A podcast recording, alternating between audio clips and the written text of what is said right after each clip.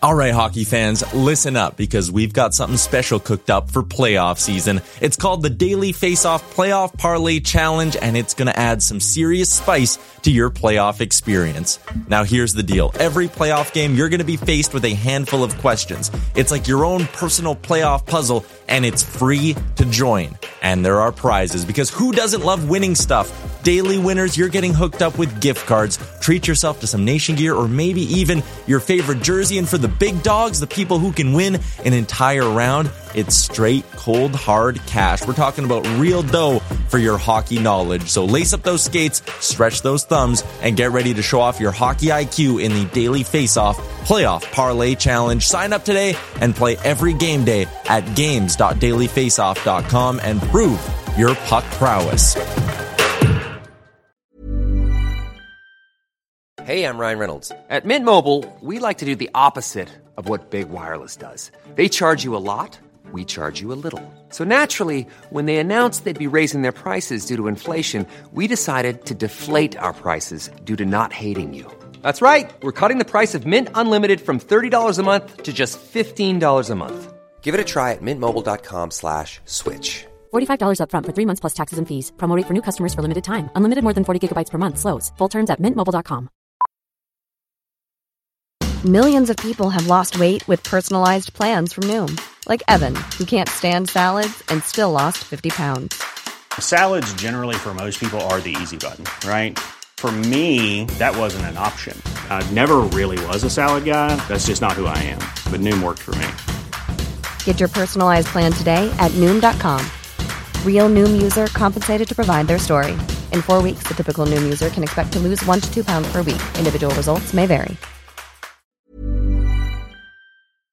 All right, guys, we thought we'd just slide in a little disclaimer here. We were recording before the Comets game even started, and we didn't know that Michael Ferland was going to leave that game, and that's exactly what happened. Michael Ferland left Friday night's game with concussion like symptoms, and really, you just have to feel for the guy. Like, you know, he's been cleared twice now, and both times he's leaving with concussion like symptoms. And I know this time, something I talked about in that little rant was how excited I was to see him because he sounded so confident that he was healthy, and the concussion specialist I spoke to sounded so confident that he was, you know, once you get all those wor- working and every all the sections of the brain that I talk about in there, um, once you get all those working, you're really good to go. Like it's a treatable injury, but something's still not right, and you just you just feel for the guy that's the unfortunate thing. And obviously, you know, as we're recording this, um, we did our Brendan Batchelor interview prior, but we did part two you know, right before we were about to talk to Corey, which was right when the Comets game actually started. We talked to Corey in the second intermission, so you're going to hear a lot more Ferland talk uh, in the Ride in the Bus segment this week.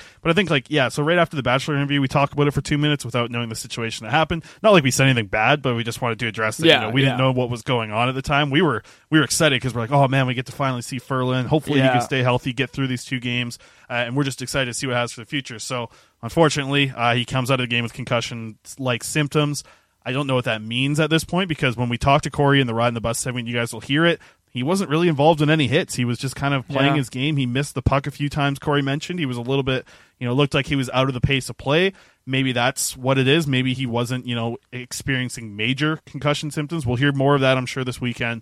Uh, but yeah, we did talk about certain situations of just what we are hoping for for the future, what we're hoping for for the weekend.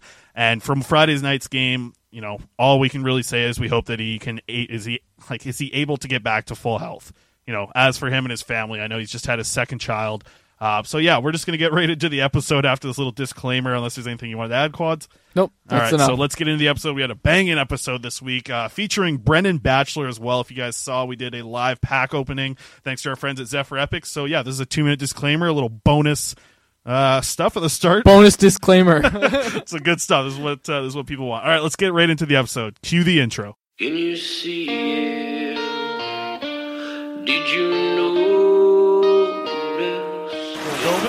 Check, but the puck comes right to Pettersson, who tries a bank pass for Boeser. In with a shot, he scores! A moment's notice. At arm's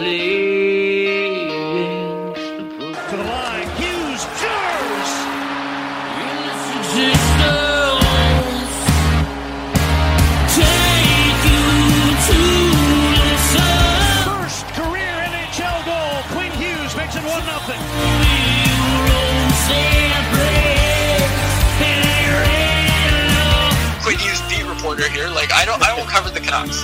I cover Quinn Hughes and what he's doing to the Canucks.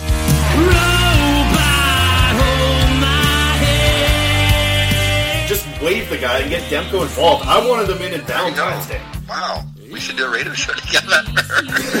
right on. I want to fist bump you right now. Pearl steals, cutting in, shoots, scores!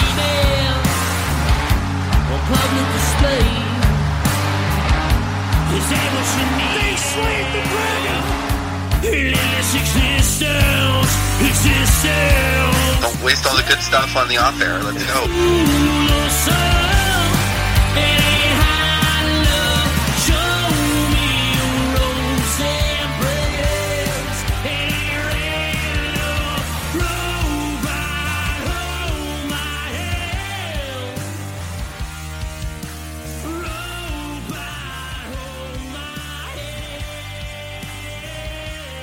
Hello, Canucks fans. Welcome back to another episode of the Canucks Conversation, presented by the great folks at Parallel 49 Brewing. My name is Chris Faber, and thank you for joining us this week for episode 66. Joining me now to hop in on the episode is David Quadrelli, my co-host. How you doing, Quads? Good man, I'm very excited. Uh, I'm excited. I'm more excited than you because today was announced that uh, I am getting my Botchford night uh, next Hell Wednesday. yeah, man. Yeah, I've known for a couple days, uh, obviously, so I was keeping it kind of secret. But as soon as I think the moment that you had earlier, when Cat Botchford follows you on Twitter, you kind of know what's coming. Oh next. yeah. Uh, so let, let's start there because it's, it's going to be such a fun day. I'm there on Wednesday against the Wild. What uh, what advice would you have for me? Well, here's the thing I've been doing. I don't know, like I haven't talked about it much, but basically every time JPAT announces a Botchford Project person, I've DM'd the person and said, "Hey, if you have any questions you're too scared to ask the big guys, I'm totally available." Um, and I've been offering that to. I think I've done it for everybody, and I've tried to. Uh, sorry to the one person maybe I forgot about, but I've been doing it to like you know I don't know most of these people, um, but you know we're all Botchford Botchford Project family members now, so yeah, I try and look out for everybody. And, you know, I had a lot of questions that I didn't ask. And it was funny because going into it, like JPAT, Drance, they were all telling me, they're like, well, this is the first time. So hopefully everything goes smoothly. And, like, it was a, definitely a learning experience for the future ones. They, they learned some stuff that they should change for the future ones. So I'm sure by now they've got it down to a science. But yeah, I was kind of like a guinea pig for the first one. But uh, yeah, I, I definitely had a lot of questions I was too scared to ask. So I've just been trying to offer that to everybody. So if you have any questions, Chris, I'm right here. Yeah, I appreciate it. I think I'm excited because you know a lot of these people that have gone through the Botcher project haven't really had an opportunity to do other stuff with the Canucks. But I've been to training camp, and I think that was like. You know, going into training camp, I was so nervous because I didn't really know what I was getting myself into. I didn't know how to ask questions. It was similar to you at the first media. Day, I right? still don't. Like it's, but I think once you get like the first thing out of the way, I feel like this is going to be a lot Yeah. more smooth, and which I'm excited for because you know I got uh, the article that I'm writing. I've actually been writing it for a couple months already, just kind of every couple weeks adding something to it. Uh, I'll be sitting there late at night and I'll think of like a line that I want to include. So this article that I'm working on is is I think the best work that I've ever done. Um, I, I think I'm just going to announce it here on the podcast. Like the the article that I'm working on is exactly what uh, Jason Botchford did last year when he wrote that huge article. The one, the only article he ever asked us to retweet uh, was the one about how Elias Pettersson changed everything in Vancouver. That's what I'm going to be writing about, uh, but about Jason Botchford changing the media landscape in Vancouver because since he passed away, we were given probably a new podcast every single week. It seemed like at the start of the year, you know, so many people came out of the out of the woodwork and started blogging, and it was super awesome to see a lot of these new faces pop up on Canucks Twitter this year because it was uh, it was getting stale for a little bit there. It was like the same people for a couple of years, but. Uh, I'm excited to write that article. I've wrote a lot about it already. I want to get some quotes out of Pettersson because obviously he was emotional uh, when he got his Calder Trophy last year and talked about Jason Botchford. So I'm wondering what he has to say. And uh, I, I was talking to JPAT about it, and I asked, and I don't know why I didn't even think of this, but remember hearing last year on the Patcast, like Bodge had his four guys that he went to, right? He went to Boeser, he went to uh, Pettersson, Yeah. he went to Hughes, and uh, I guess he went to Stecher. I think Stecher was the Yeah, fourth one, Stecher's right? his So fourth. that's kind of what JPAT said. Like, go up, talk to those guys because they kind of had the most relationship. They talked to Bosch the most. So I'm super excited to write this article.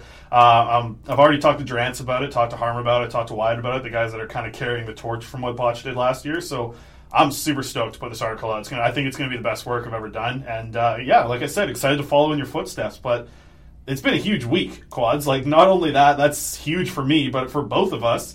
Uh, thanks to our friends uh, Doug and Pete from the Canucks Speak podcast, they invited us to go to the Sedin retirement night. So I mean, let's just get started right there.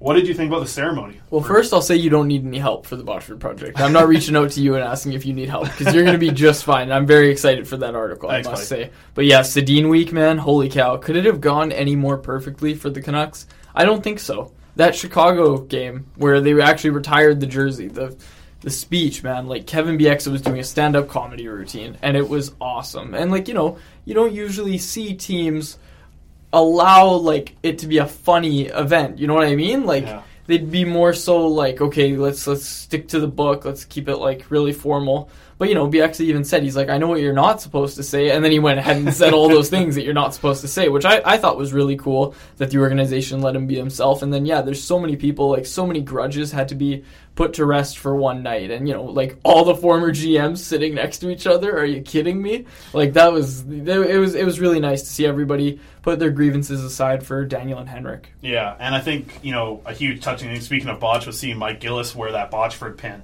I mean, that was incredible that he was doing that. He wore the Pavol Demitra pin, and I think it was Rick Rypien was the last one that he wore. Wow, I didn't even three- see that. I had no idea. It was either Rypien or Bourdon. I'm guessing it was Rypien because I don't know if he was involved with the Canucks at the time with Bourdon, but he was he was wearing three pins for guys that passed away, and I think that was incredible touch by Mike Gillis.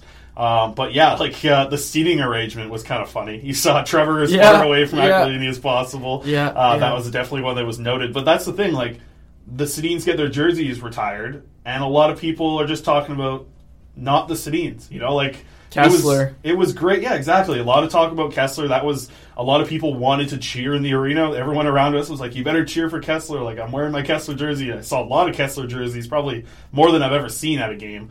Um, but it was just an incredible night. Like all in all, to celebrate what the have been able to do. Uh, I thought they did a great job. The funny thing was, 55 people were on the ice, 33 plus 22. Like the fact that these numbers had up were just ridiculous with the Sedinery. There was that video clip of them doing the exact same motions as they're adjusting their suits. Yeah, yeah. But like from start to finish, going and just seeing those jersey go up into the rafters, like what were your thoughts as it was kind of being raised from the ice? Holy cow! I gotta film this. Yeah. when am I ever gonna see another jersey retirement live? Right? Mm. That was like because you know we were talking to Batch last night. Who's the next Canuck to get his jersey retired? Oh, actually, this will be on this episode. You'll hear that later, but we talk about who's going to be the next Canuck to get their jersey retired. Um, So, you know, when are you going to see that, right? Is it going to be like a Luongo, a Kesler, or a Hughes? Like, there's a lot of lot of people that think that it could be Quinn Hughes, and that that's interesting to hear. But that was my reaction: was okay, I might not see this for another twenty years. I gotta f- record this right now. It was the day after my birthday. I was stoked, man, and it was really like the. I think the audio clip that they played over um, while the over the speakers while the jerseys were going up was very touching. It started with Burke, uh, obviously uh, with the draft announcement, and I thought that was really really cool. hmm Man, it was it was like a perfect night. Uh, all in all, like you know, we, we got an opportunity. We knocked down Batch for this interview, which yeah, thank you for bringing up because I did a horrible job introducing it. Uh, Brendan Batchelor, voice of the Vancouver Canucks on Sportsnet 650. He'll be joining us here on this episode. Uh, we sat down with him for I think close to 40 minutes. We're going to air part of it here on the podcast, and the rest of the full interview will be available to the folks on the Patreon page. So if you want to get involved with that, patreon.com slash Canucks Convo. But yeah, let's keep talking about the city night because not only was the ceremony incredible, but the game by Jacob Markstrom almost matched it because Yeah. 49 saves from Jacob Markstrom. Uh, I was showing you with like a couple minutes left. I'm like, I'm not going to say it, but I got the stat ready to go. If he gets Yeah, to 40, yeah. 47 saves, I believe that's the new record. He gets to 49, sets a career, I mean, a franchise record for most saves in a shutout game for a Vancouver Canucks goaltender with 49. Like, what did you think of the night for him? Because we were obviously at the game and the ceremony was so much to take in, but like, we were even looking at each other before the game starts, like, oh, damn, like, we still have a game to play after what we just saw. So, what did you like from the game? What were some of your takeaways? You know what was ringing through my head when I was thinking about Markstrom and the Sedins during that whole game was "You're so cool, you're so cool, you're so cool." Like Markstrom was unbelievable in that game, and obviously the Twins' speech itself was just, yeah, it, it wasn't really tear jerking like you and I talked about at the rink. It wasn't like anything to make you cry, even though we thought it totally would be. We thought we had the Kleenex ready to go. I know we were ready to go, but uh, no, it was a, it was a really nice speech, and then to follow it up with that performance from Jacob Markstrom. Like we're gonna get into it later with the Zephyr Epic Player of the Week segment, but I think everybody knows who it's gonna be. Like Jacob Markstrom was absolutely outstanding in that game, and all of a sudden people are talking about him for the Vezina. Some people are talking about him for the Hart. Like you have to you have to put some respect on this guy's name. Yeah, I completely agree. When he comes out makes a save, and you know, I guess Chicago's known as one of the teams that fires a lot of shots on net from all over the place, but Jacob Markstrom made some huge saves. There was early in the second period, he made a huge stop on Patty Kane, I believe it was, like right in the slot. That's a guy who put has put a lot of goals past Vancouver Canucks goaltenders.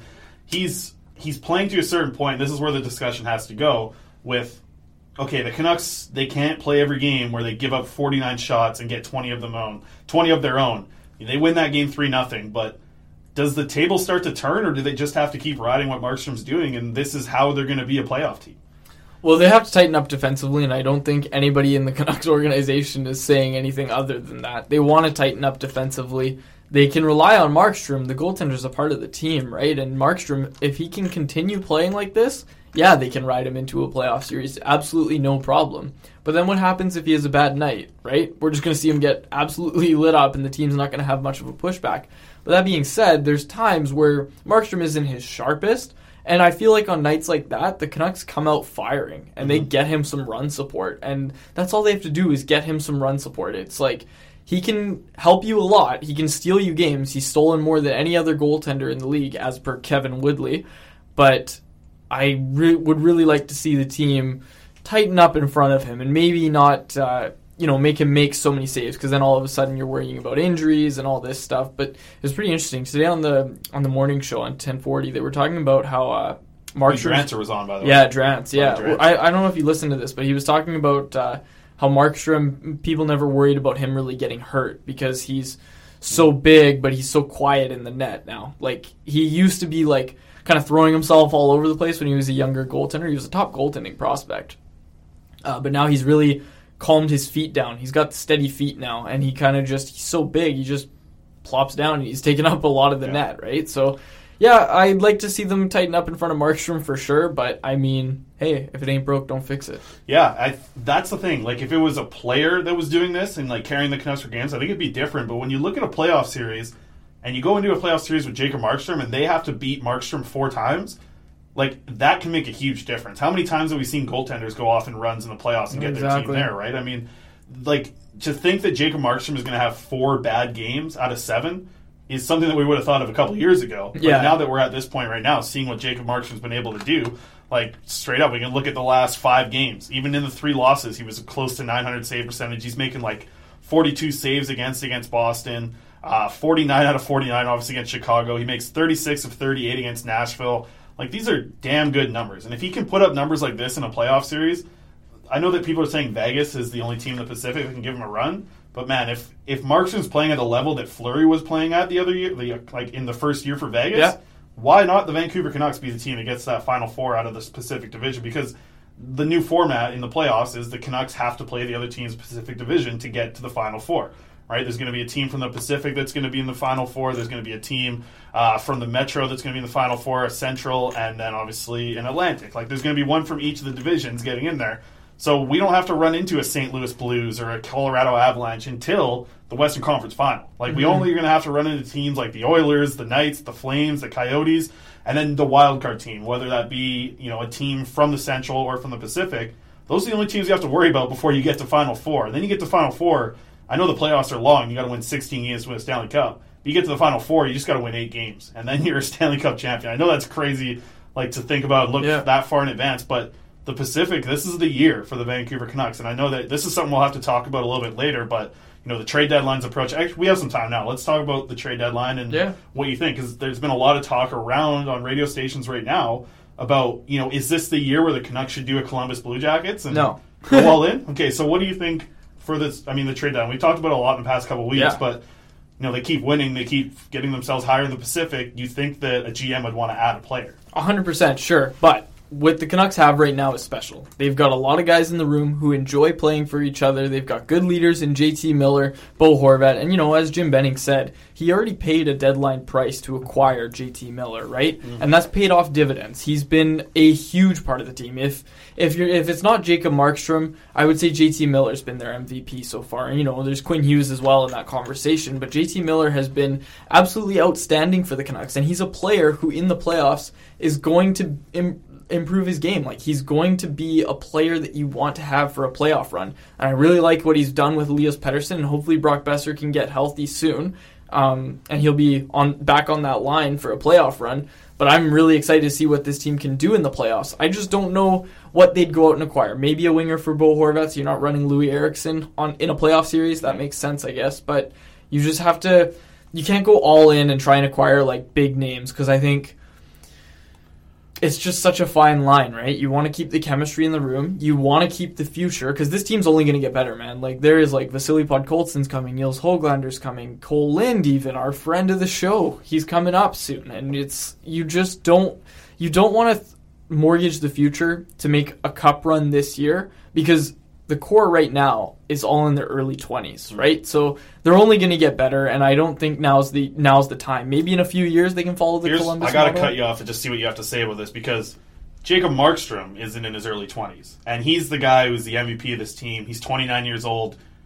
Does that make a case for them to go out and say maybe we should go all in? We have Markstrom playing the best hockey of his, of his career. This might be the best season of Jacob Markstrom's career moving forward. I don't know.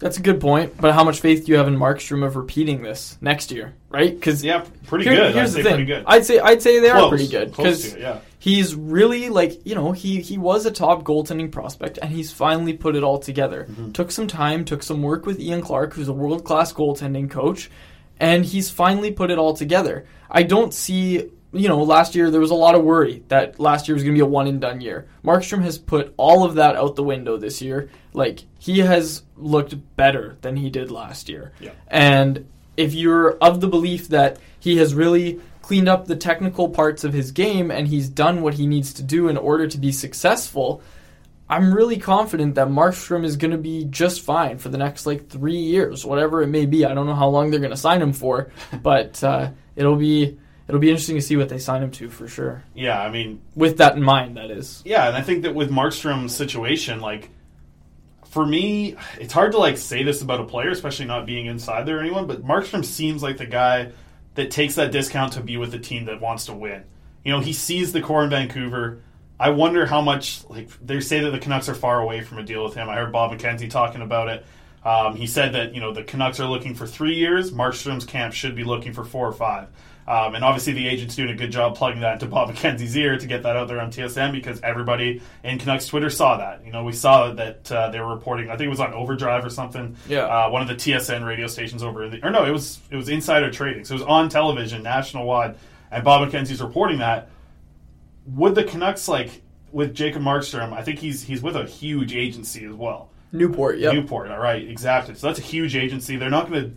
They're not the type of people that take discounts. No. But I feel like Jake, Jacob Markstrom is the type of player that wants to be here with this core. He doesn't want to be a guy that's exposed at the at the Seattle draft. But now it's like I feel like it's flipped a lot in the past month or so because we were talking about you know signing Markstrom to that deal and saying like yeah, but you get, you can still expose him. You know, and then we'll make a decision with Demko and Markstrom then. But I feel like what we've seen over the past couple of weeks and all this Hart conversation, all this Vezina conversation, like, are you on the boat right now that's saying like, okay, Markstrom, even if we have him till he's 34, 35 years old, if he's making 5.5 plus, like I'm okay with that. Are you sitting in that camp yet or no? No, I'm not. And you know when I'll be okay with it? After we see what he does in the playoffs. Yeah. I've never seen Jacob Markstrom play a playoff game. And that's something that this team is going to need to know about their starting goaltender is that he can handle a playoff game.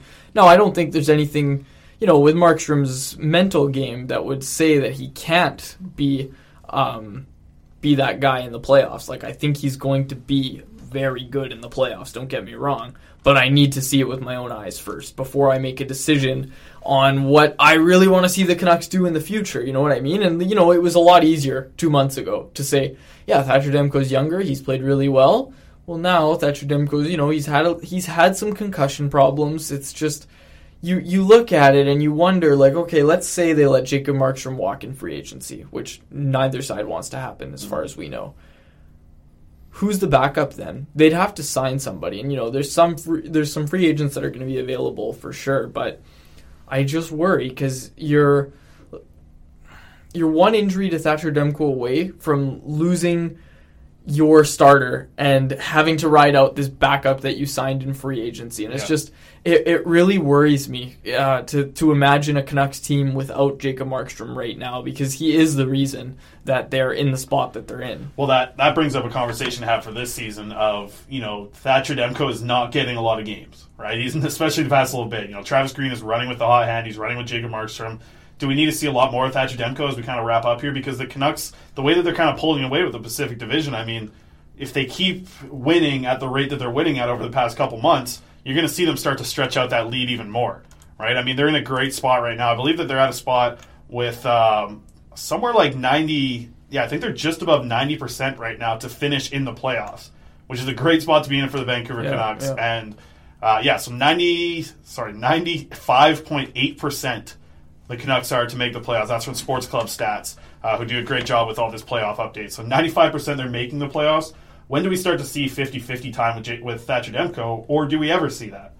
I don't know if we're going to see it. And I I think, you know, we say do we need to see more of Thatcher Demko? I think we need to see more from Thatcher Demko. I think every start he has needs to blow the socks off management, fans, everybody watching. He's got to start putting together some starts like Jacob Markstrom has. Because Markstrom has been that guy for the Canucks and he's been he's been who they can turn to. You know, like I'm not blaming Thatcher Demko for the loss against Carolina. That was a shootout, right? Yeah. Yeah, shootout. And he he's had a good save percentage in those games, and he lost those two games in um, in Florida there. But I just I don't know if I've seen enough of that from Thatcher Demko to say that yeah for sure he can just be the starter. I just I, I don't know yet. The ridiculous thing is, we look at his last three games, and like you mentioned, the shootout against Carolina, he makes 29 to 32 saves. The game before that against the St. Louis Blues, he makes 36 out of 37 saves. And then the Mhm. game against the San Jose Sharks, he makes 17 of 18. So he's allowed five goals in his last three games, which is incredible numbers. And like you mentioned, yeah, the Yeah. tough game against Yeah. Florida, he faced almost 50 shots that game. Uh, he came in relief with the Tampa game. So, like, Demko's played well too, but man, he's only played, I guess, what, three games in the past three weeks almost now, maybe four yeah. weeks. Yeah, they like they they got to get him some playing time if they want to see more from him this year. I just don't know if they're in a rush to this hmm. year. Does it scare you though with Markstrom? Because think about like the fact that Markstrom playing all these games and already has this amount of games. He's also traveled back to Sweden twice. Like the the game, the days off that he's having aren't days off. Like he's he had to go back to Sweden. He's not actually getting days off like we're seeing a starter would regularly get. Yeah. Like I just feel like I don't know if Jake Markstrom could keep holding up this long. Yeah, I don't know, and that's the thing is he doesn't have much of an injury history, and That's he's true. like, you know, and again, they, like I said, they were talking about it this morning. He's a quiet goaltender in the crease. Like he doesn't do things that, like, I don't want to say he's immune to getting hurt. Knock on wood, because you know, like anybody can get hurt. You can't predict injuries. But I'm liking what I'm seeing from Jacob Markstrom in terms of the way he plays. Doesn't look like he could pull anything. Like you look at Luongo. Let's mm. compare Luongo style, right? Yeah. kick save and a beauty, stretching across the crease. You just don't see that too too much from Jacob Markstrom. So and Jacob Markstrom does the stack pads. That's why exactly, you just save the yeah, yeah, exactly. You stack the pads, whatever you got to do. I just, man, like this conversation is one that's it's so tough to have it right now because I really think you need to see more from Thatcher Demko, and I don't think we're going to see it till next season, if I'm being honest with Right. you. And I think it's inevitable right now that the Canucks are going to sign Jacob Markstrom to a like at least a four year deal. I think that's inevitable. Yeah, and I think that the best part, like you mentioned, it's it's hard to have this conversation, but it's so great that we are because Jacob Markstrom has got this team into a playoff spot. He's got them into leading the Pacific. Um, it's just great to have this conversation because it's you know we're having an argument, we're having a discussion, but it's it's a very champagne problem to have, and I think Yeah. when you start to have multiple champagne problems on an NHL team, that's when you're a playoff team, and that's what we're having, right? We're having to say like. Oh, is Justin Bailey bring a lot to a fourth line, even though he's only playing 70 minutes a game? Oh, do we have too good of goaltending? Yeah, like it's, it's great to have these conversations. Uh, speaking of conversations, why don't we get to ours with our guest this week because we continue this conversation about the Vancouver Canucks and a little bit of other things with Brendan Batchelor of Sportsnet 650. So let's dive right into that conversation. If you guys want to check out the full version of that, you guys can be following us on our Patreon page, uh, which is patreon.com slash Canucks Convo for the full almost 40 minutes. I think you edited it, about 35?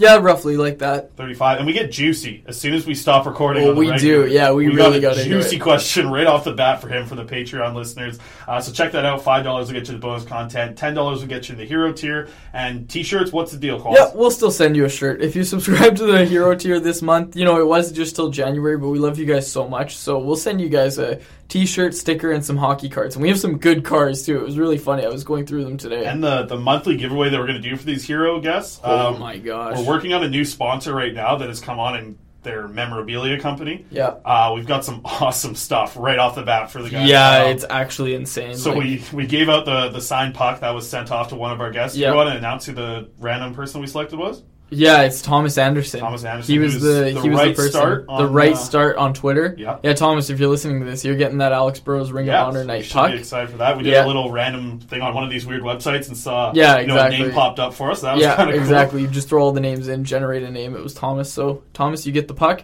and Oh, then uh, in all the future months for all of our ten dollar hero tier subscribers, you will be getting a piece of Canucks memorabilia or you know something else. We we haven't really decided on everything, but we have some stuff for like the next like four months, I think. We got some awesome stuff. Okay, so let's get to the interview now with Brendan Batchelor. Now, if you want to get on the Patreon, check it out. Patreon.com slash Canucks Convo. So here's our interview with Brendan Batchelor of Sportsnet 650. All right, guys, joining us now is Brendan Batchelor. You can find him on Twitter at Batch Hockey and on your airwaves on Sportsnet 650. He does all the broadcasts alongside Corey Hirsch. Batch, how you doing today? I'm good. Thanks for having me, guys. Yeah, we're very excited to get you in studio. You know, you're doing uh, very nice. Um, you're visiting the sports broadcasting class, the class you visited for me last semester. Now Yeah. you're doing Faber's class, which is just hilarious. And now we have you in studio. So yeah, we're very excited to get you in here. Right on topic though, we got to talk about the Sedin night. It was last night. We're recording this on Thursday night. What did you think of that Sedin night? What was the feel like in that arena to you? Yeah, it was all absolutely unreal. It, the whole ceremony, the way the entire night sort of played out, hit all the right notes for my money.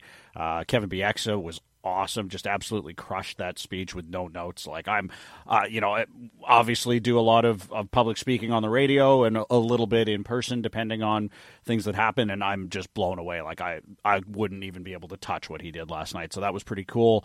Uh, and then the Twins, you know, classy as ever.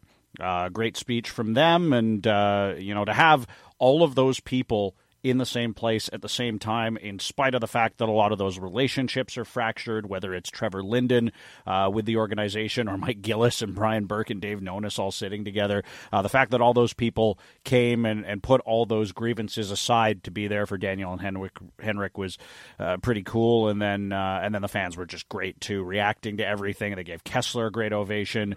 Uh, you know, they were laughing at all BX's jokes. They even laughed when the Twins brought up John Tortorella, which I thought was an underrated great moment of the night. And uh, uh, yeah, overall it was uh, it was a great night. It was cool to be in the building and, and a fun game to broadcast too. Uh, even though the Canucks certainly didn't show up to the same level that the Twins did in the ceremony. A big topic of conversation this whole week really has been what was that reception going to be like for Kesler? And you know, Chris and I were both in the boat of we got to cheer for Kesler. Like that's, you know, what he did for the organization and everything, you know. Obviously the relationship's a little bit frayed because of what happened afterward, but from your perspective, I know you can't cheer in the press box, but if you were a fan, would you be cheering or booing Ryan Kesler? I think he'd be cheering now. Basically, his career's over. I know he hasn't fully shut the door on it, but uh, with the, the injury issues he's had, uh, I I would imagine that we've seen him play his last game in the NHL. And so, because of that, you don't really think of him as a divisional opponent anymore, and some of the old hurts of the way he left Vancouver kind of fade, and you think back instead to the good times, to that series against Nashville in 2011, and uh, the absolute beast he was through the playoffs that year, and the fact that you know as much as Daniel and Henrik were a big part of that team, and so was Luongo and Alex Burrows, the Canucks wouldn't have got to where they got to without Ryan Kesler. He deserved that ovation last night. I was really happy to see it, and uh, maybe we get to see him go into the Ring of Honor at some point going forward. I, I think he'd probably be pretty deserving of that honor if the organization decides to go that route. Right, and you know, Batch, I think it's was it your first year doing play by play with Sports Sportsnet 650 where they scored the final game, like the final home game for the Sedins? Like, what was it like for you to be known as the guy who does the radio call for that? Yeah, it, it was pretty cool. Um, and, you know, to come in uh, and obviously I'd been in media circles before that season, so I'd interviewed the Sedins many times and been around them, uh, around the team. But you know, when you're uh, doing the play-by-play and traveling and and all that stuff, you you see them more often and you talk to them more often and. Um, they couldn't couldn't have been any any classier throughout that entire season, and then uh, and then for it to end the way it did with that overtime goal on home ice, you know that's like the the greatest moment of my broadcasting career so far, and uh, certainly I hope there'll be some more coming up here in the spring with uh, potential playoff overtime winners that uh, would be really exciting to call too. But um, I told this story uh, on Twitter and on the air earlier in the week. But uh, what I will always remember about the Twins and what speaks volumes to me about how classy they are and the kind of people they are was before that last game in Edmonton after they'd scored that overtime goal at home. Uh, I had a one-on-one interview with each of them before the game because it was their last game. But the Humboldt Broncos bus crash had also happened the night before, and neither of them would talk about their careers. And you know, I, I was like, okay, you know, yes, we're going to talk about the Humboldt Broncos, but this is still your last NHL game, so I want you to talk about the emotions going into it. And neither of them would bite. They they were only saying, you know, we're just sad for the families affected by that tragedy, and the whole hockey world thinks of is thinking of those guys right now. And um, and and that really shows. And again, we saw Henrik right off the top of his speech last night. Well wishes to Jay Bouwmeester, a guy that was not a teammate of theirs, who they would have competed against, but probably don't know personally all that well, and yet they go out of their way to do something like that. It says everything you need to know about why they're so beloved in this city and why they always will be. Right. I mean, you get a chance to do that first game it's something obviously like you mentioned it's a highlight of your career. I'm sure last night was up there as well. But uh, i was listening to the last time you were on this show uh, and we talked about something that you kind of had for the next milestone for you was a playoff game. And i mean it's going to take a colossal collapse for the canucks to not make the playoffs yeah. right now.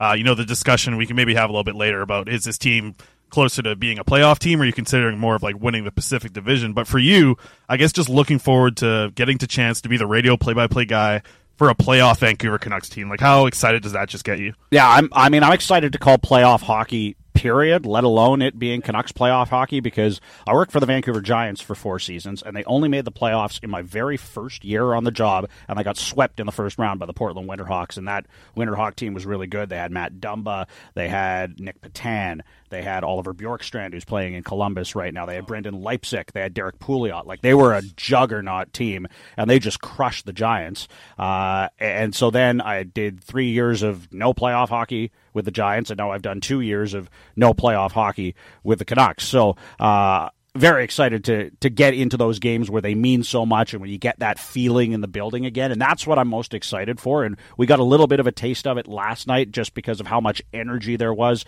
because of the Sedin ceremony. But playoff hockey in Vancouver is like nothing else when you get into that rink and there's towels on every seat and then the warm up starts and the buzz continues to pick up and then they come out for the start of the game and everyone's standing cheering waving the white towels. Like it, it sends shivers down my spine even talking about it now. And the fact that I might, you know, knock on wood, get a chance to be yeah. on the call this year for some very meaningful Canuck hockey games into the playoffs. Is you know, it, it'll be a dream come true, and I can't wait. Yeah, and I know it must be exciting for you because kind of like since you've started with the Canucks, they've been through that rebuild and they've been you know, kind of on the upswing, but not really quite yet. I think this is the year where they're really like they're really getting some good moments and everything, right? Like obviously there was the Sedins and then Pettersson's first game. That must have been a fun call for you as well. But what what's your favorite call so far through your Canucks broadcasting career? Probably Quinn Hughes' first goal, actually. Uh, and I was asked about this on the air earlier this week too. I'm not the biggest fan of my call of the the Sedin's final goal, and I'm probably just being a little bit nitpicky. But you are that way with your own calls. Um, but uh, but Quinn Hughes scored his first goal, and I pulled out the "Come on without, come on within." You've not seen nothing like the mighty Quinn, uh, awesome. which uh, I, it sort of just came to me in the moment. But uh, so I enjoyed that call. But at the same time, as much as I could say that, there haven't been a ton of hugely meaningful moments uh, for this organization since I've had the chance to do the play-by-play. And yeah, you're right. Pettersson's first goal and first game was important, but uh, it's those big playoff games and those uh, you know overtime goals in the postseason that win a series. Those are the calls that stand the test of time. Like we still talk about slaying the dragon, or we still talk about the Greg Adams goal call from Jim Robson in 1994 to send them to the Stanley Cup Finals, or the Bieksa goal call. Those are the ones that um, that that really sort of live on with the legacy of the organization, and so that's what I'm most excited to have a chance potentially to be involved with here at some point. So we were talking a little earlier about the Ring of Honor. You mentioned it. I gotta ask you, who do you think is the next person to go into it? That's tough. I, probably Ryan Kesler, to be honest. Uh, I, in my opinion, Roberto Luongo deserves to have his number retired rather than go into the Ring mm. of Honor. So I, and you know, this is something that I actually remember talking about with the late Jason Botchford as well, and he was like a thousand percent. They've got to retire Luongo's number. He's the best goalie they've ever had. He might be the best goalie they ever will have. He deserves to be up there, regardless of how things ended. Um, mm-hmm. And I agree with him. So. Uh, Kesler probably, if you look at some of the, the career numbers and, and what he meant to the franchise, is a guy that, that deserves to go up there. I don't know if there's anyone else from the 94 team that you would really put in that conversation. Uh, so, yeah, probably Ryan Kesler would be my answer to that. Chris, who do you think? Uh, yeah, I don't know. I mean, like Kesler definitely made a big impact when he was playing. Like he was a great player when he was here, but I don't know if like the Ring of Honor is the right spot for him because I think that Ring of Honor is something that you know, Burrows might not have had a season like we saw Ryan Kesler have, but the stuff that he did off the ice, the story that he had, that's the only thing. Like the thing with the Ring of Honor is I think that it's a lot to do with what you did on the ice, but I think it's a lot to do with what you did off the ice. And I know that you know Kesler was obviously a great part of the Vancouver Canucks. The Vancouver Canucks as an organization do an amazing job in the community, mm-hmm. but I feel like Ring of Honor, like if he goes up there, that's going to be the one that everyone's always going to be debating, right? Like a lot of them that you see out there now de- deserve to be up there. I think a handful of them do for sure. Then you look at Kesler. I feel like that's the one that's going to split a lot of people. Well, here's the thing, though: is you talk about fractured relationship with the organization and it not ending well, and there being hurt feelings afterwards. You know who I could say all those things about as well? Pavel Bure and he's got his number retired. So I, I, think the more time passes, and we've already seen, obviously, the fan base gave Kesler a great reaction last night. Um, you know, there already some of those hurt feelings are starting to fade. The more time passes, the more people will just look back and recognize the impact he had.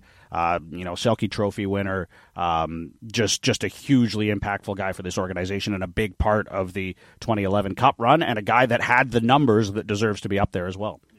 Yeah, I mean, definitely the numbers to go up there and the stuff that he had in that 2011 series. You talk about the Nashville and what, you know, everything that he really did. Now you see him going out there, you know, almost struggling to, you know, walk out there just to get on the ice. Like it's he he was a warrior for sure. And I think if you look at it from that aspect, like like yeah, he deserves to be up there. But I to you know, we talk about the cup run. Maybe there's a cup run coming up in the future with this team right now. And I want to ask about a couple players, especially the ones that have made a huge impact this year that maybe we didn't expect to make huge impacts like they have. And I want to start with JT Miller because, you know, you've been able to call a lot of goals that have been assisted by JT Miller, scored by JT Miller. Just straight up when he came in here, I mean, the trade was huge. I mean, day two of the draft, it, it woke up everyone real early for that nine o'clock start and a lot of people were freaking out that we traded a first round, a mm-hmm. third round pick for JT Miller. It's like, what are they doing? And now he comes in and just has this impact. Like, how surprised are you with the season that he's having so far? Yeah, I'm quite surprised. Uh, pleasantly, though. Like, he's been uh, one of their best forwards. You could argue he's been their best forward this year. Uh, he just has that drive and that, that compete level that you know brings the players around him to another level and is going to be critical. Like he's a he's a playoff type player. He's a stretch run type player. He plays a heavy game. He works hard. He gets in on the forecheck.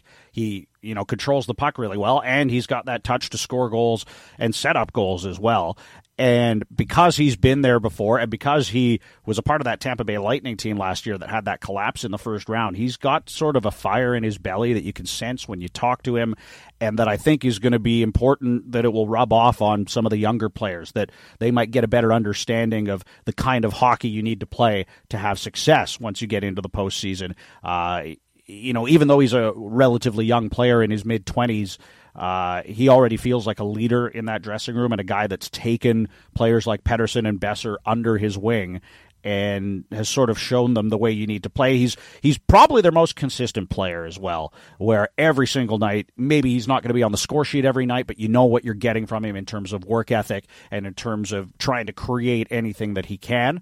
Um, obviously, Jacob Markstrom's their most valuable player. Quinn Hughes is probably second on that list with the year he's had. But I would put JT Miller third, and I think I'd put him there above Elias Pettersson just because of the impact he's had on this group. And I was part of the the crowd saying, "Man, first round pick, a little bit too much to give up, especially for a team that's rebuilding." But you look at the price of some of the other deals around the league. We saw a first round pick and a top prospect, and Alex Galchenyuk go to Minnesota in the Jason Zucker deal. And when you put it in that sort of perspective, and you see a the impact Miller's had, b the contract that he's on, which is friendly, and see the term that he's still got, and I, I think this could be a deal, and obviously it's going to you know depend on whether they make the playoffs or not, and how that lottery protection ends up working or not working.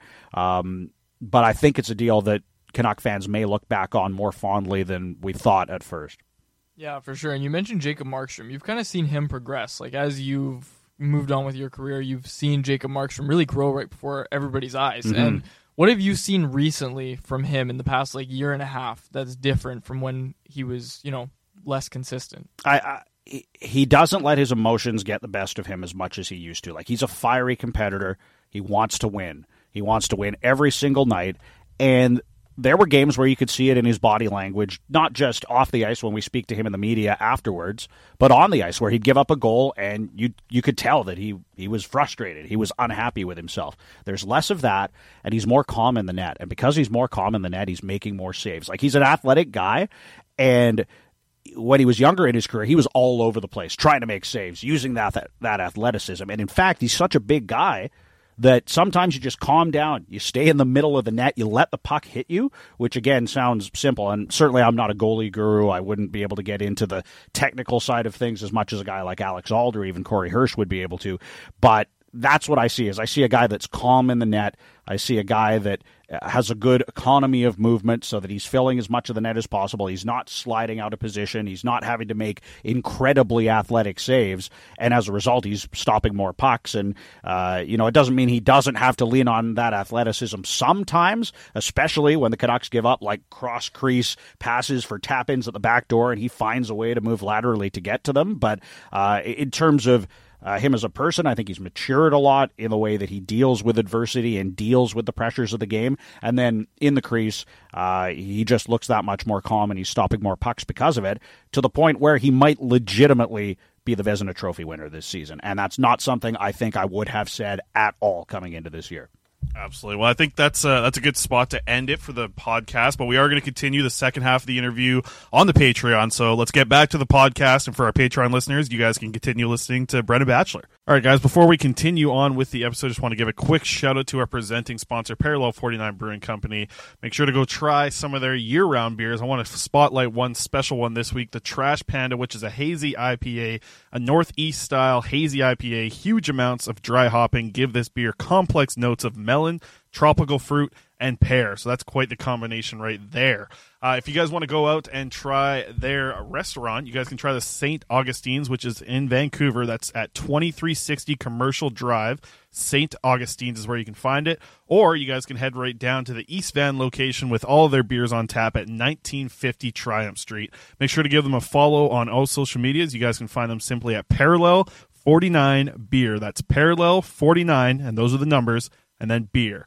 So go check them out and drink some Parallel beer. Let's get back to the episode. And big shout out to Brendan Batchelor, former BCIT student, coming back in the studio recording that little interview with us. And as always, a big shout out to Parallel 49 Brewing Company for giving us the beer and the presenting sponsor role on this podcast. So shout out to them for supporting something local like the Canucks Conversation.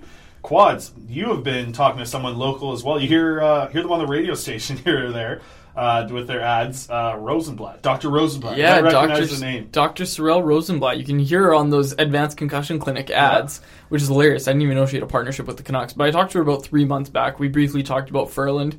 Uh, had to do a follow up with her because she was telling me a lot about concussions and teaching me a lot. Um, you know, I, when I first talked to her, it was because I really wanted to get a nice quote, a nice juicy quote about how this is Ferland's like fifth concussion. It's really dangerous. He shouldn't come back. Uh, but she told me basically the opposite. She's like, no, these are um, treatable injuries. And, he needs to make sure the first one's healed. And she said something we can see with athletes is the first one not fully healed and they kind of rush back, whether they know it or not. They're coming back and playing with an injured brain, which is very dangerous. So that was basically exactly what happened to Ferland. When he came back, he played those two games against Buffalo, and then in Toronto, he threw a hit and he was out of the game. That's not good for Mm-hmm. Ferland. And he basically, in that interview, uh, he did, he did like a scrum or whatever after a practice, and he was really like talking about how he knows so much more about his injuries and about concussions and how he really wants to make sure he's just 100% before he comes back and how he rushed through symptoms before which what i sa- said with uh, dr rosenblatt was it's very dangerous when you're rushing back to come back because you think uh, there's just a few symptoms here or there i'll just come back really dangerous. So I learned about the six arenas of the brain, is what she called it. Basically, there's like the ocular motor, the vestibular, the cervical, the emotional, and the cognitive, and the sleep part of the brain. And it's all very, they all work together. And she told me to think of it like a car. If one thing's not working, the whole the whole thing's not going to work properly. So she suggested that when there's an injury like a concussion, you need to have a different specialist on each section of the brain, basically. And it's, you know, that's not NHL protocol with concussions as it stands. That's not what they have to do.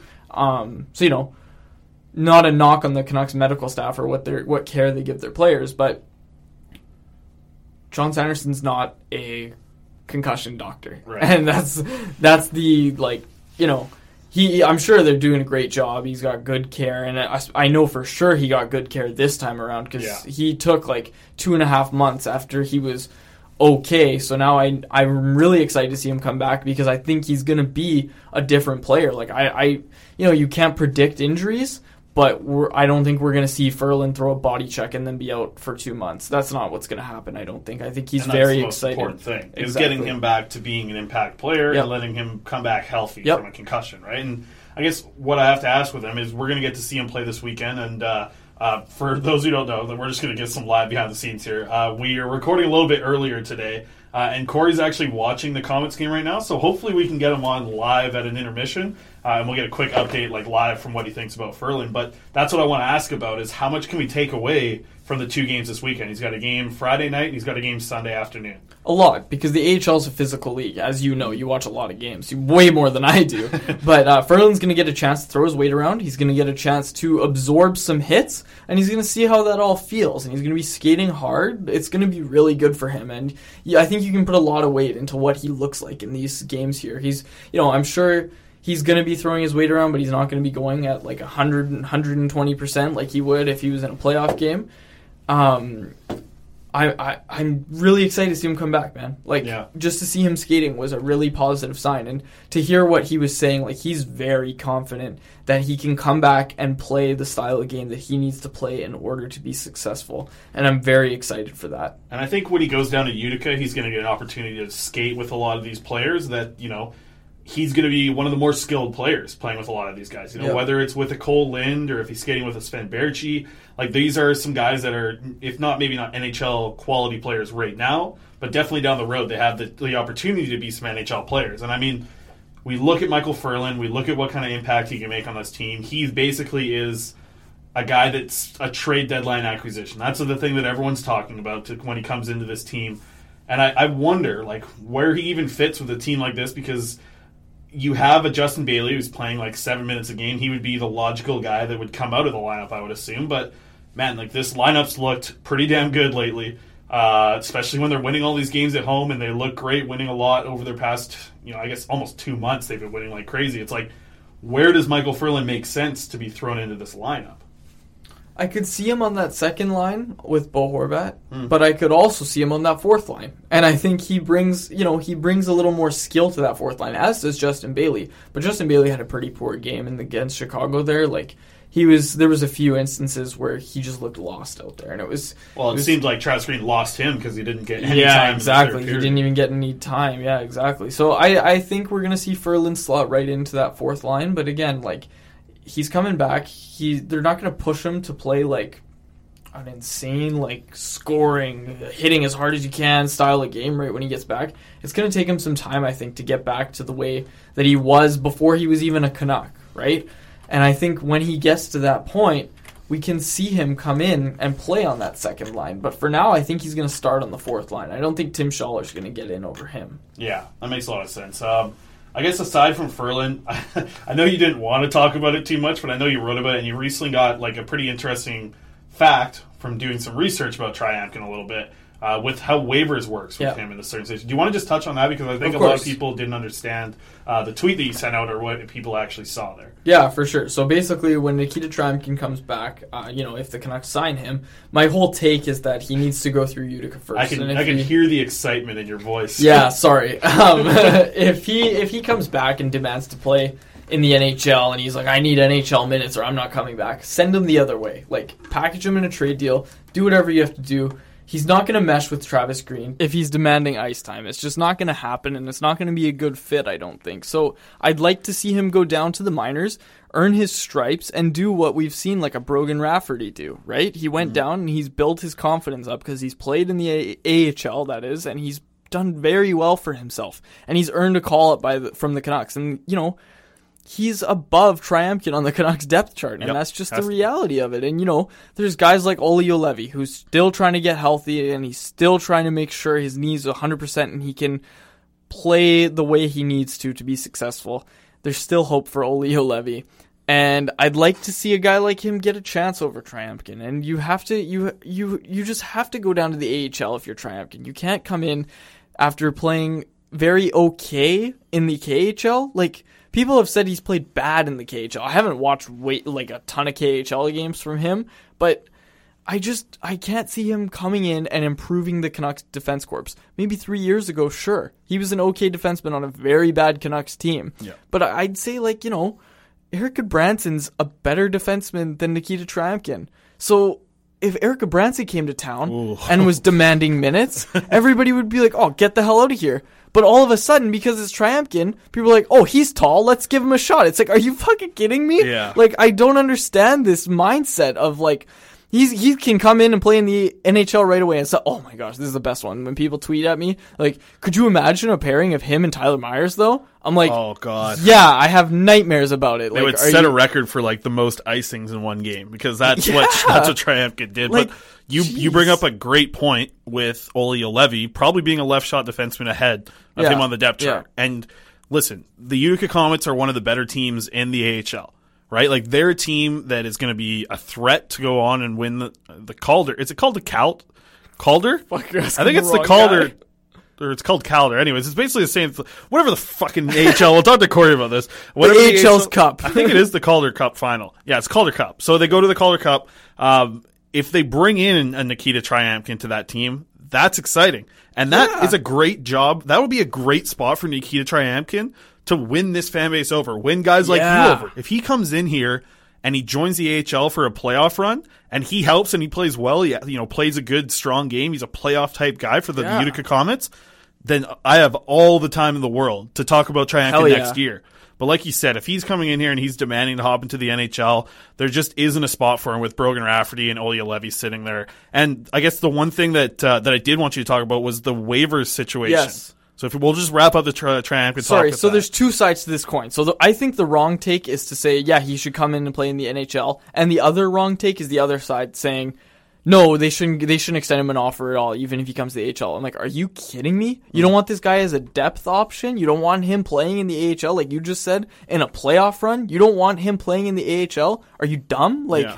I I don't understand that take either. And it's like, anyways, sorry. Before I go off on everybody on Twitter, Yeah. um, the way the waivers work, people were tweeting at me like, "Oh, but he's gonna get claimed off waivers." And no, he is waiver exempt. If he had played one more NHL game, it'd be a different story. But if as soon as he plays one NHL game, he's going to require waivers. He played 79, he needed 80. Um, so as soon as he plays one game, he's going to require waivers. So the Canucks better be sure he's going to be a mainstay if they give him a regular season game at the NHL level. So if he comes in, plays well for the Comets, gets a shot at training camp, hell yeah, I'd love to see him overcome all the odds and get a spot in the lineup. I think that's the way that he Yeah. that he gets a spot. It's next year, and it's Yeah. him doing a Comets run this year because that would be Yeah, awesome. exactly. If But- you get him over there, and Nils Hoglander, who I'm going to be talking to his agent next week. Yeah. I want to be the guy to say that he will come here at the end of the year. So Yeah. I'm going to talk to his agent next week. Yeah. We'll see what he has to say. Yeah. Um, and that's the way. That's the path, right? Like It that's, has to go through That's the how he would win you over. You're you've been one of the bigger haters on. I wouldn't call it hater. You're one of the realists in the situation, right? Yeah, I mean, like you know, I don't hate Nikita Tryamkin. I, you know, I, I'm Yeah, you want him to personally. succeed, obviously. Like, I'd we- love to see him come like in to- and be that. But the hype, that shutdown you're defenseman. you're dying the hype down a little bit because it Yeah. deserves to be. Right? Yeah, like I, I just, I, I just don't want to see so many fans get disappointed that are Good like, point. oh yeah, he can just come in and be great. I imagine him on a pairing with Tyler Myers. It's like, fuck. Yeah, that's a me? bad one. Okay, Quads, before we wrap up this segment, uh, our buddy Daryl Keeping put out the uh, the top Oh, yeah. 64. Yep. Um, so what do you think? You got your first round matchup. You're against the Church of Pettersson. Well, shit, he put me up against the whole church. That's like, a tough one. I, would have liked if he put me up against someone like soft, like that Chris Faber guy. That Yeah, would have been would've been great. easy, that would have yeah. been an easy matchup in the first round. No, I'd get destroyed if I was up against you. What Maybe were, like uh, Andrew Walker or something. That I was would've hoping been for nice. Walker or Yeah. someone like that. But um, what do you think are some of the more intriguing matchups? I thought one of the good ones was Izzy against uh, Georgia. Oh, that's a good one. It's literally That a, is a good couple one. going against each other. That's a lose Yeah. lose for Izzy. Yeah, it is for sure. And Georgia, Georgia put out a little uh, tweet today. She was like, uh, she's like, can't wait to take Izzy down or whatever. Like she's she's Demolish yeah, him, I think she's she taking said. this. Yeah, she's taking this very seriously. But uh, the big like. one is Eddie Lack and Roberto Luongo, That's who's coming out of the one. bracket with that one. Lou, I think, because Lou, uh, Lou DM'd Daryl, and he was like, he's like, I can't wait to dust that bum lack off the off the board, and it's like, I can't wait for that. Yeah, and I saw somebody tweeted at Eddie. They were like, uh, make like the Heritage Classic and move on from. And I was like, oh my gosh, it was like That's bad. great. Okay, I'd well, like to, I'm I'd like looking to at them. say, I think Andrew Walker might be a wild card here. Like, I really like Vanessa. Really? But I think Andrew Walker, he's got that PM drive show on 650, they've got some listeners. He They could, do. He could definitely like do a nice Sack could campaign. carry him into the yeah. Sack could bit. carry him through, and yeah, like know whose name I've been seeing going very far in this bracket because a lot of people are sending in their versions of the bracket is the S7 design. Oh, that's a good He's one. been going. He's going deep. I've seen a I'd lot of brackets him. call him like into the final eight, final four. yeah, and Bailey's Bailey Meadows. Is Bailey doing is a too, yeah. Charitable donation for Right. all the votes he gets. So I'll That's be voting smart. for him, even if I match up against him. If you beat the church, you're up against Bailey second round. If you can beat Aldi. Oh shit, I didn't even So, see yeah, that. there you go with that. Um, so I'm I'm quickly looking at the four big brackets. There's the Botchford division. There's the Judd Brackett, which is an incredible name. Um. I'm wondering who your favorite out of each. Like, let's set up like a Yep. final four. So mine, I'll go first because I've done this a few times. I'll give you a chance to look at the names. Uh, but I got J Pat coming out of this division up top left. Uh, I got Thomas Drance coming out of this division. I got Dan Murphy coming out of this one, and I've got Harman Dayal coming out of the bottom right. So my final four is J Pat, Drancer, Murph. And Harm. Uh, do you got anyone else beating some of those four? No, those are the ones I have. Yeah. like I, I think this is Murph's thing to lose. Like, Really? I think Murph's. I think it's this. Harm's to lose. Oh, Harm might be good. Yeah. no, Harm might be good for sure. Murph is a good pick because he's. I think he's probably got the most followers out of everyone on this list. I don't think anyone knows over But is he going to campaign? That's true. He's been campaigning against. He's seen the tweet, and I saw him reply to it. What do you say? So he's aware of it. I think he said he's not going to campaign at all. well, neither's Drance unless he matches up with JPat. Yeah, that's going to be a good one if Yeah. they get in the final on that left side. Yeah, that's yeah, that. That's this, this well, is the final four that could be set up would be JPat versus Drancer, and it would be Murph versus Harm. And like, man, that would be a fun one. And and cool, this is awesome that Daryl's putting this on. I know a lot of people have been like, "Oh, I didn't make the top 64. That sucks," or Yeah, they didn't yeah. include us in this. And obviously, like. You know that that part's going to happen, and I think Daryl knew that he was probably going to get some hate from this. Yeah, and, exactly. And we, he has. We've seen a lot of it, but you know, like I I agree with a lot of the people in this top 64. There's some amazing people on this list that are, you know, content creators or just people around Twitter. Mm-hmm. Like, you know, having Clay Imoo in here, having guys like Blake Price who's been around here for a long time, Jay Swings are a great example, like Wyatt, uh, day, who's a friend of yours, great to have her I in love there that as she's well. on there because she's Um, like she's like I just shit post. I don't know what people see in me, and it's even like uh, so funny. you know Begsy gets into this top 64 Yeah. he deserves to be there Yeah, he does there a lot go. of great work they're doing daily Canucks content over there Yeah, exactly. um, and even uh, my first round matchup Danielle Huntley uh, who does I think our best post games at Canucks Army 100%, and yeah. you and me both write post games but hers Yeah. are hers are awesome and also I'm she voting for her. video clips yeah I bet you are you just don't want to run into me uh, I don't, but- not in the final. uh, yeah, that's it's it's a cool setup, and if you guys haven't checked it out, it's on Daryl Keeping's page. You guys can find it. Uh, D Keeper is, I believe, his Twitter Yep, account. Yeah, Yeah, so check him out there. Um, aside from that, let's just jump into our next segment here, which is going to be riding the bus with Corey Hergott.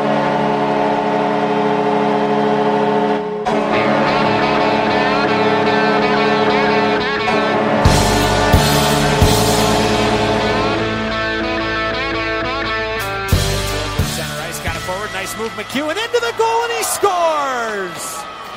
What a play by Zach McEwen who draws the Comets to within one. A little shimmy shake.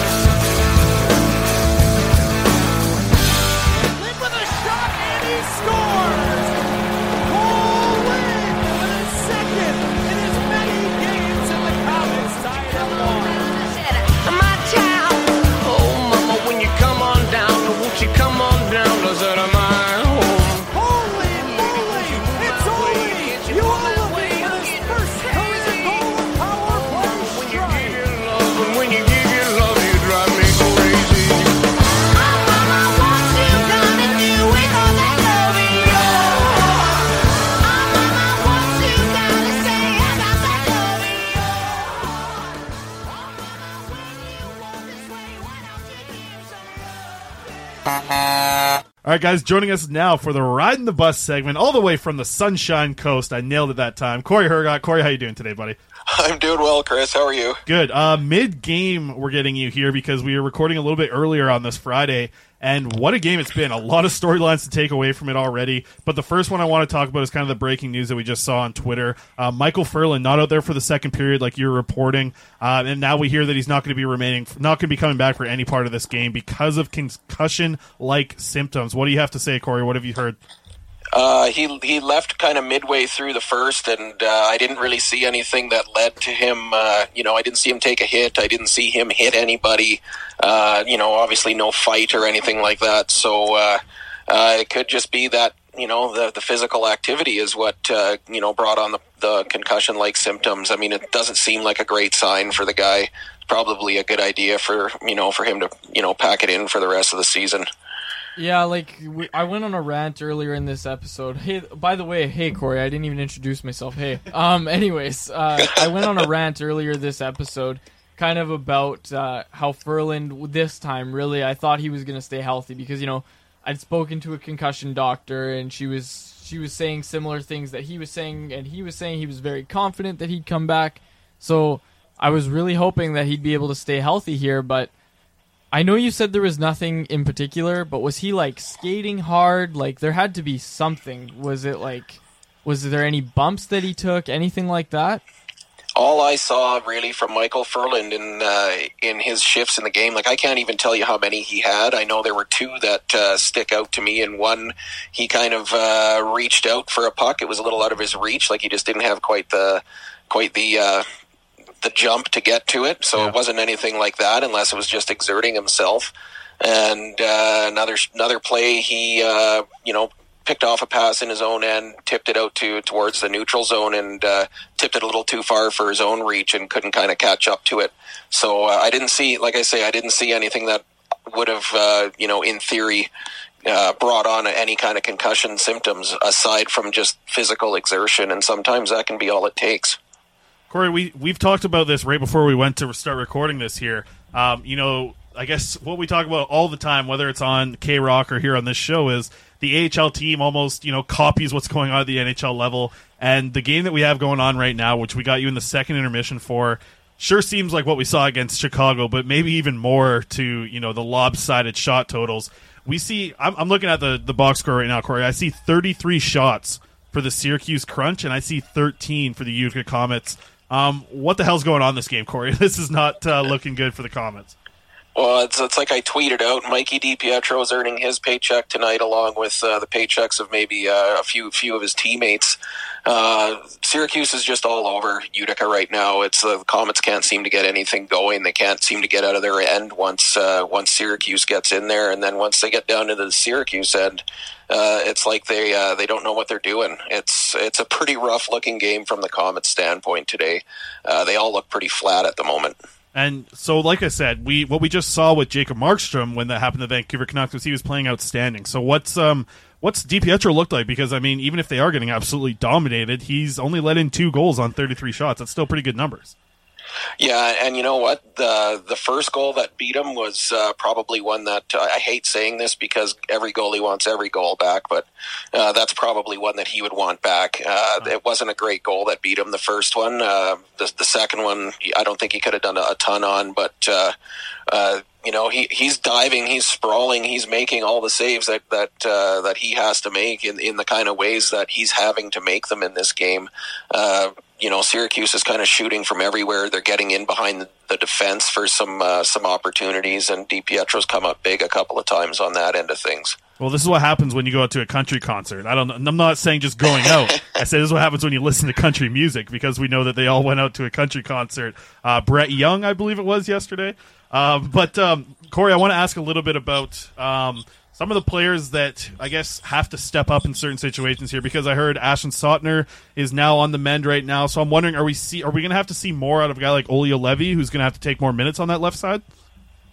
Well, this is where it's interesting because Sautner doesn't do a ton on the power play for the team, but he is definitely one of their minute eaters on the uh, penalty kills. So today we're seeing uh, Stefan LeBlanc, who's on an AHL deal, and Dylan Blujus, who's also on an AHL deal. Those guys are kind of. Uh, filling the slack a little bit on that side of things in Sautner's place. Uh, Juolevi's still out there on the kill with uh, with Chatfield, and uh, we've seen I think one power play from the Comets, and uh, we didn't get to see the second unit on that one with uh, with Juolevi out there, so I can't really say who. Uh, who else is on that second unit with them? But yeah, uh, everybody's going to kind of have to step up. And the other thing that we saw here towards the end of the period is Brogan Rafferty took a pretty uh, rough hit at the uh, uh, offensive blue line, uh, and he headed off the ice in discomfort. So we'll have to see if he ends up coming back out for the third period. Ah, man, it's uh, it doesn't sound like a great game for you, Corey. Uh, but no, it's not. no, but maybe I mean there is Sunday game, but I mean just similar. Like it's it's funny I keep bringing this up, but how similar it is to the NHL and the AHL. The Comets don't have much games this week, and neither do the Vancouver Canucks. They only play Wednesday, Sunday, and Wednesday. Uh, the Canucks do, and the Comets only play, I believe, Friday, Sunday, and next Friday. Uh, so it, it is nice to get a little bit of a break for these guys, especially with these banged up injuries and stuff. But we we had a big conversation earlier on in the podcast about what we think the best route for Nikita Tryamkin would be, and I said to win over a lot of Canucks fans, if he came back here and jumped on this Utica team and did a playoff run with the Utica Comets, and then comes to training camp next year for the Vancouver Canucks, like how perfect of a situation would that be? Do you think that there's any chance that we might see that later on this year? Well, I'm sure that uh, you know Trent Cull would welcome him with open arms down in Utica. I'm not necessarily sure that uh, Nikita would be Yeah. all that eager to go there, but uh, no, I agree. It would certainly win over uh, you know fans and management. And you know, maybe if he can, uh, maybe it would be a wise idea for him to kind of suck it up and and uh, go down there and do that for for a good playoff run. I mean, I, I do. I've said it so many times this year. If this Comets team is actually you know healthy and accounted for uh, by the time the playoffs roll around and they're in the playoffs, they're going to be a handful. They like they're managing to squeak out some wins here in games that uh, you know they're down a goal and they come back and battle back, and then they're down a goal, they come back and battle back. You know, we've seen them win games by outscoring teams. You know, if you if they're winning games by three or four goals, it's you know, I kind of figure that's more the other. They might be having a good night, and the other team's having a poor night if they're going to win in the playoffs, they're not going to see that, you know, very many of those kinds of games. So all these games that they're in right now against divisional opponents and they're having to play a playoff style of hockey, like the, I, I, I'm not counting the Comets out in this game by any means. I've, I've seen it too, seen this movie too many times in the AHL where teams can be up two or three goals and end up losing the game by two or three. So, uh, I don't count the Comets out just yet. They've got another period of action to play here, and uh, Di Pietro's, you know, aside from that one kind of sketchy goal, he's been, you know, pretty hot. So there's a good chance that he can, you know, put the team on his back here, and uh, you know, all it takes is a good, uh, good shift from Reed Boucher and uh, Nikolai Goldobin, and and we've got a, a tie game, right? Yeah, totally. Now, before we wrap up, Corey, I gotta ask you, what's your favorite Sedin memory? Oh, my favorite Sedin memory, first one that jumps to mind to me is that uh, the Daniel Sedin goal against Kiprusoff on that face-off win in in, uh, in the Calgary end uh, through his legs. Uh, that I mean, that was Sedinery at its finest. Uh, that's the very first thing that popped popped into my head when you said that, so it obviously stuck out to me. Well, Corey, they uh, they got the soccer balls off the ice with those big uh, bouncy whatever the hell they're wearing at the AHL intermission. I see the Zambonis wrapping up, uh, so we'll let you go. We'll let you get back to your action. I appreciate you doing a mid game hit for the first time here on the Canucks conversation. Yeah, that was a first for me. Uh, we might have to try this again. It was kind of fun. Yeah, it was. It's uh, a lot of emotion I could hear in your voice there, Corey. not not great. Em- well, I mean great emotion, but maybe not uh, happy emotion. But we'll see. Like you Yeah. mentioned, though, it, it's it's two shifts away from being a tie game. So we'll see how this one finishes up, and I'm sure people can follow along with you, as a lot of people are probably doing right now at Corey Hergott on Twitter, and find the post game, pre games, all that stuff on Canucks Army. So thanks for doing this this week, Corey. Hey, hang on a second. Uh, stick, stick, uh, stay tuned to Canucks Army here in the, in the coming days. I had a fantastic interview this week with Trent Cull, and I spent 40 minutes on the phone today with Ashwin Patel. He's the Comets uh, mental health skills and development coach, and uh, it was a fascinating uh, experience talking to him. The, the Comets kids are in really, really good hands down there with all, all the uh, resources that they have at their at their disposal, and uh, just stay tuned for that. I'm excited uh, for that to come out. For sure. Well, Corey, we got a couple minutes here with uh, they're still doing the ice. You, what are a couple of things that kind of I guess you didn't know that came out of these conversations?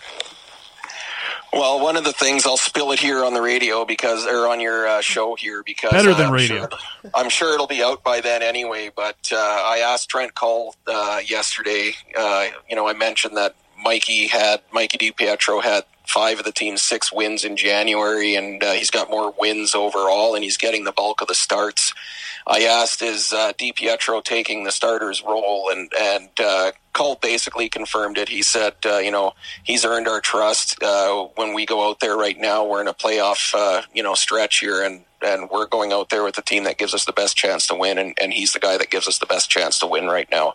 So, Mikey DiPietro is your number one goalie in Utica right now, and uh, I think that's a huge, huge feather in his cap for a guy that, uh, you know, he came into this season. I, I kind of thought he might even start the year down in the ECHL just to get minutes. So he certain he certainly uh, proved that theory wrong, and uh, he's taken the ball and run with it as soon as the coach showed any kind of confidence in him, and uh, that's great for the kid. That's the thing that I, I mentioned when I was on with the K Rock guys today. Is you know we looked at Thatcher Demko, and I kind of forgot that you know even though it was his rookie season, he also had you know time in the NCAA that Mikey DiPietro didn't. This is a kid who came right out of junior, right? And that's uh, that's the thing that I guess I haven't really thought of lately because I both thought it was their rookie season, but the fact that DiPietro is at this level already, I think is so impressive. But uh, final thing I wanted to ask about, so I guess the article that's coming out, I know you talked a lot um, about the certain situations that some of these players are in on special teams as well. Was there anything that they talked about uh, with either of the power play or penalty kill? Like, was there any players that have stuck out to Trent Cull that uh, he thought have had a good season so far?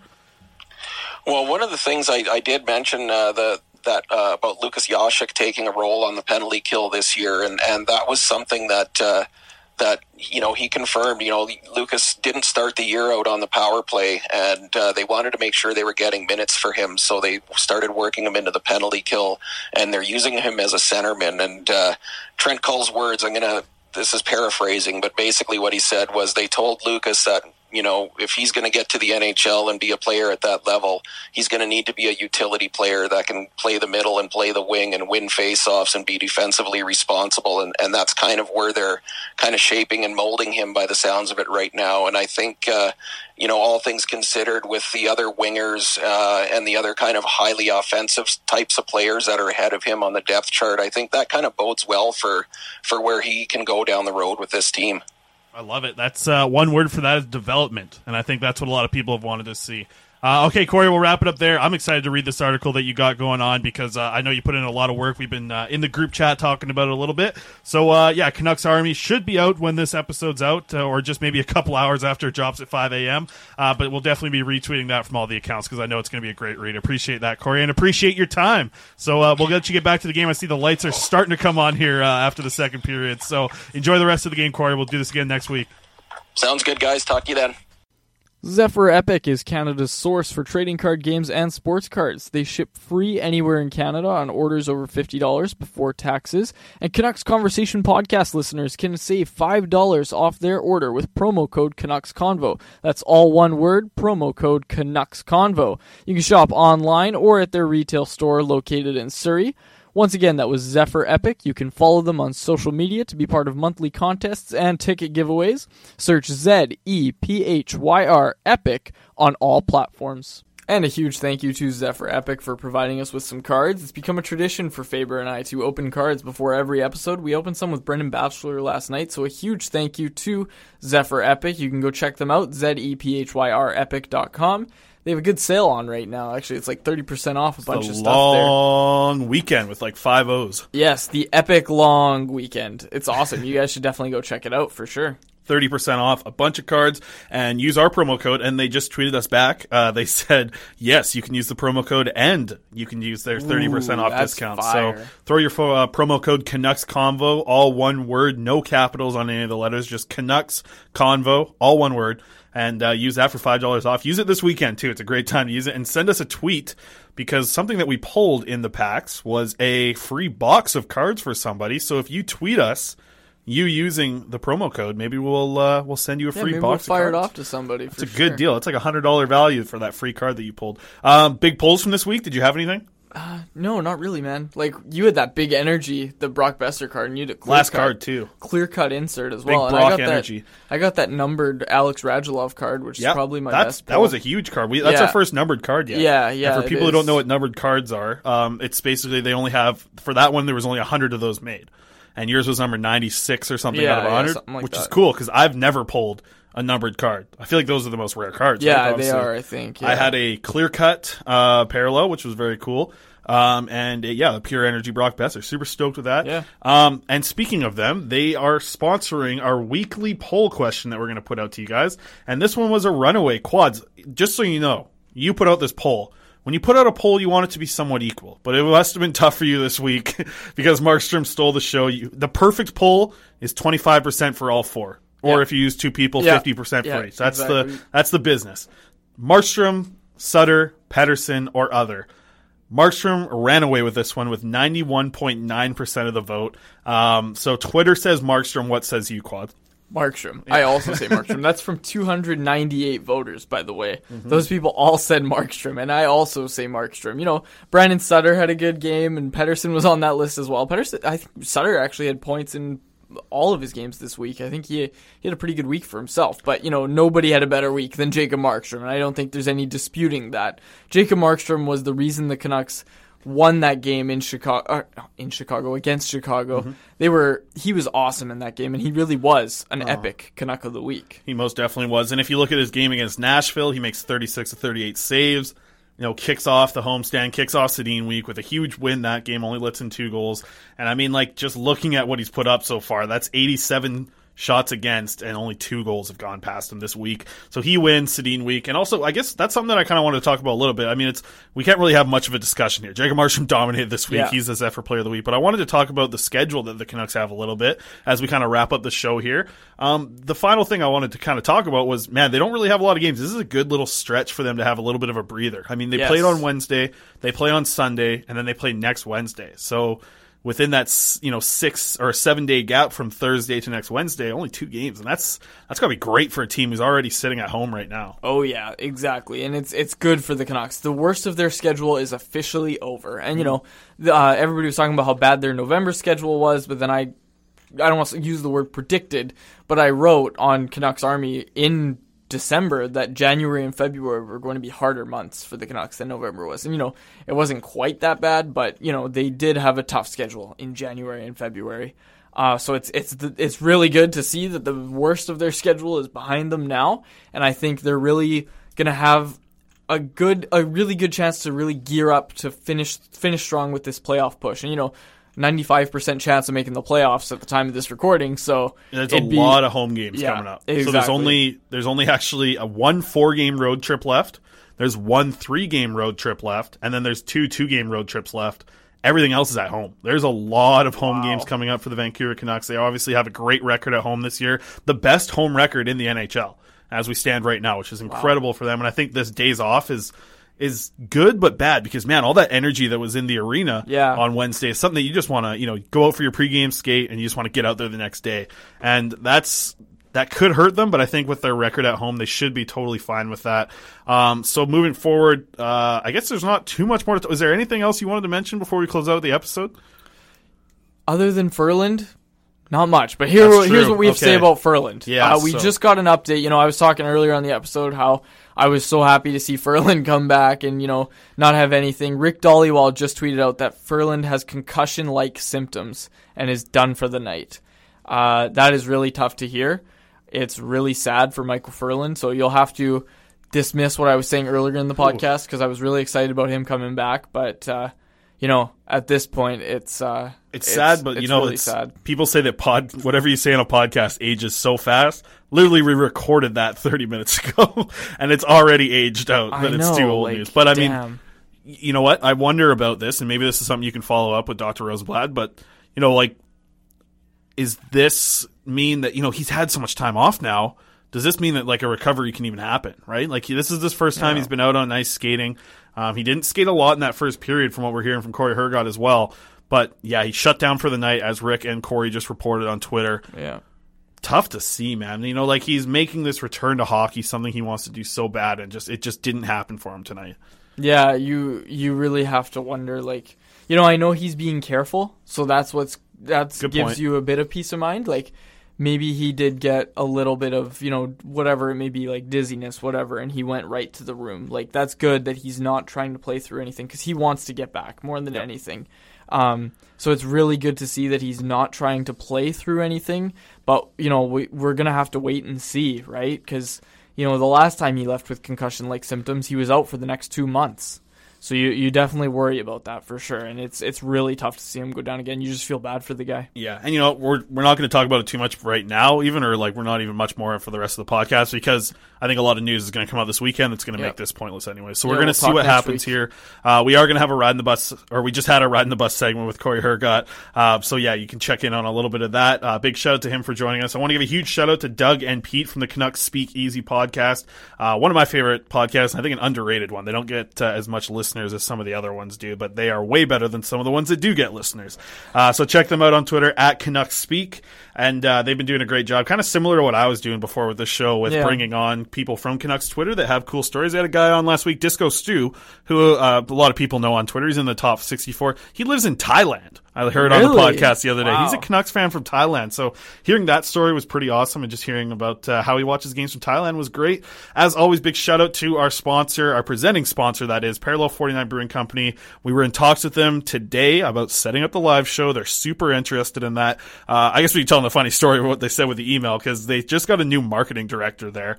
Um, and she said that, uh, so I put on my Canucks first, sponsored by Parallel 49, and she said that, like, she thought they were having an emergency or something. I don't know if they thought they, like, posted, like, a really bad tweet or something, or some sort of weird thing was on their social media, because she's like, our social media just went nuts, so everybody that, you know, comments on it, we get, like, 100 plus people every time on the Canucks first. She thought that there was, like, an emergency going on, because it was her first day seeing the Canucks first, uh, so contest.